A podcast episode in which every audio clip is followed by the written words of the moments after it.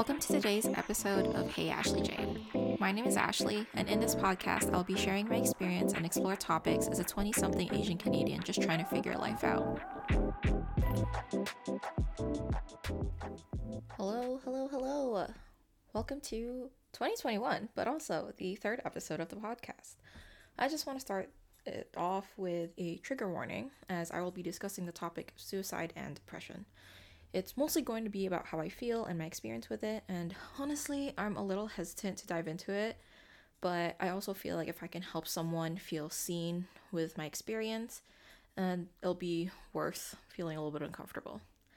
Uh, just to sidetrack a little bit, uh, I've now realized that it makes so much more sense to pre record three to four episodes before going live because when you just record a week ahead for an episode, so many things can get in a way that could stop me from that. And that's exactly what happened to me, uh, which is why I haven't put out an episode in like over a month. So I don't know exactly when this particular episode will release because I am trying to get as much episodes as I can out, recorded, not out, recorded, pre recorded. Anyways, I've learned my lesson and I will try to be more consistent in this new year. Anyway, so I haven't been really in the mood to record lately because recently someone in my community has passed around late October, early November, and I found out that it's because they've taken their own life.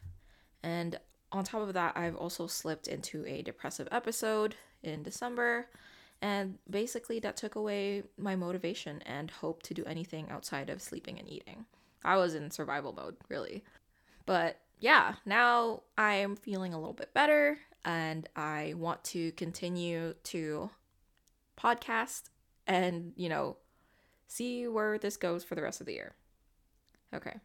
So, the person that passed, I was never really close with them. Uh, we've shared a few exchanges and, you know, we we say hello whenever we see each other.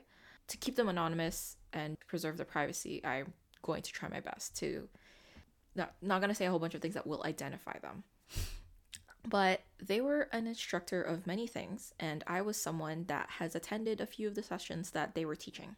Though our connection was formed through the fact that I was paying for a service, it never really felt that way because they treated everyone that walked through those doors like a friend and they were just happy to talk to anyone. Uh, within the first few hours of receiving the news, I spent the whole morning processing what I just heard. It was it was a shock. I didn't I didn't anticipate it.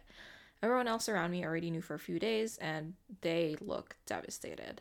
I was even surprised that these people that, you know, look like they've just seen a ghost and, you know, their soul left their body even had the energy to leave their house that day and did something besides just, you know, lie in their bed and cry. Some had to be tough as hell and show up because it was literally their job to be there. And so when I heard that this person passed by taking their own life, I didn't know how to react to it at first. Mainly because I didn't know them very well and I wouldn't have expected it, but I guess I guess that's the thing, you know. Sometimes you can never tell what someone is dealing with behind closed doors. You know, we never know what demons live inside their head that no one else hears. Like thinking about that really brought up a lot of feelings inside of me that, you know, just reminded me of my own pain and my own suffering. And so after a few hours of processing, you know, what just happened, I eventually cracked and I just cried a little bit in my car for that day.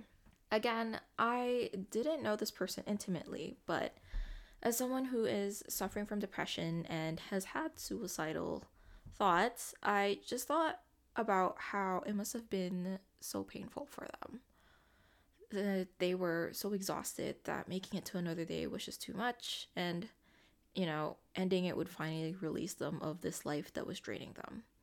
I also sympathize with those that loved them as well as some of them felt that they didn't do enough and that they failed and if they checked on them more things wouldn't have been this way to not blame yourself for someone's suicide is an extremely difficult task it's so easy to get caught up in what you could have done better, uh, thinking that if you knew, you know, you'd do more. But the thing is, sometimes these people are so good at hiding it that you can't tell unless you really sit them down and take the time to ask them how they're really doing. Even then, you know, they might insist that they're just tired and they won't open up. And as someone who has experienced both sides, it's just a situation where it's very difficult for everyone. I've recently even had to cut off a connection with someone this year who was emotionally dumping on me without asking for consent. And, you know, it was getting to the point where it was affecting my mental health. And I felt like I was trapped in this situation with them because they have expressed their desire to self harm as a way to cope with their pain. And they wanted me to kind of enable that behavior because they they said that if you tell me to stop, I'm not going to listen to you. So you should just be a good friend and let me do what I want. And, you know, that is a very, very uncomfortable situation to put someone in. And when I cut off my connection with this person, I, in the back of my head, felt worried that, you know, down the line, if this person self harmed to the point where it took their life, I might feel responsible and guilty for that. And I really learned that no matter what I do, at the end of the day, that choice is up to them.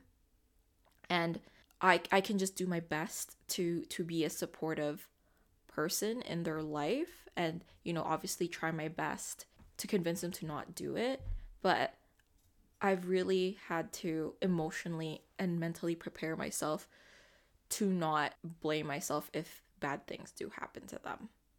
And you know, it, it really it really hurts me that we're not friends anymore, really. But, you know, at the end of the day, I had to look out for myself first and this person was just not safe for me anymore and I wouldn't know what I'd do if we kept going forward in a relationship that felt very toxic to me. So yeah, it's it's a hard task, but I think later down the road you will be thankful to yourself that you've mentally prepared yourself not to the fullest extent. I don't think anyone's 100% fully prepared to deal with someone's like suicide and not blame themselves for it, but I think in terms of accepting that you know, that was a choice that they've made and it's not your fault.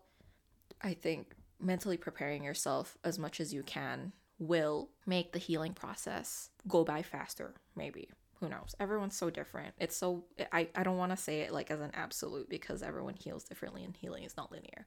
But i think that it would just make it easier. But let me know if it doesn't then you know I'll just this whole podcast is just absolutely wrong.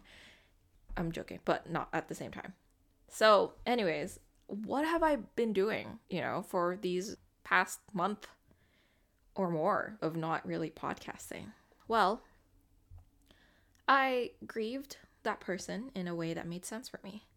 I reached out to my best friend and we talked about all of the emotions that surrounded that topic and just, you know, everything that I was feeling that day. I was very overwhelmed with the news. So, you know, I was really glad that I was able to talk to someone about it right away because I kid you not, their house was not even like five minutes away from where I parked my car, but I felt like I I did not drive properly just driving in those like three minutes that I drove. And it could have been a very serious accident because I was mentally not present while driving, which, you know, is a bad thing. You should always be mentally present. But yeah, so besides talking to my friend, I also talked to the people within the community that's also been affected, checking in on them and, you know, encouraged conversations if they are willing to. Obviously, I'm not forcing people to talk about something that's uncomfortable for them. We talked about it if they're willing to, eh, just to kind of help acknowledge that this is something that has happened and to real to not really deny the reality. It wasn't enough to just donate to mental health orgs and make social media posts about how you should check in on your homies. Um, it really requires real action to have conversations with these people.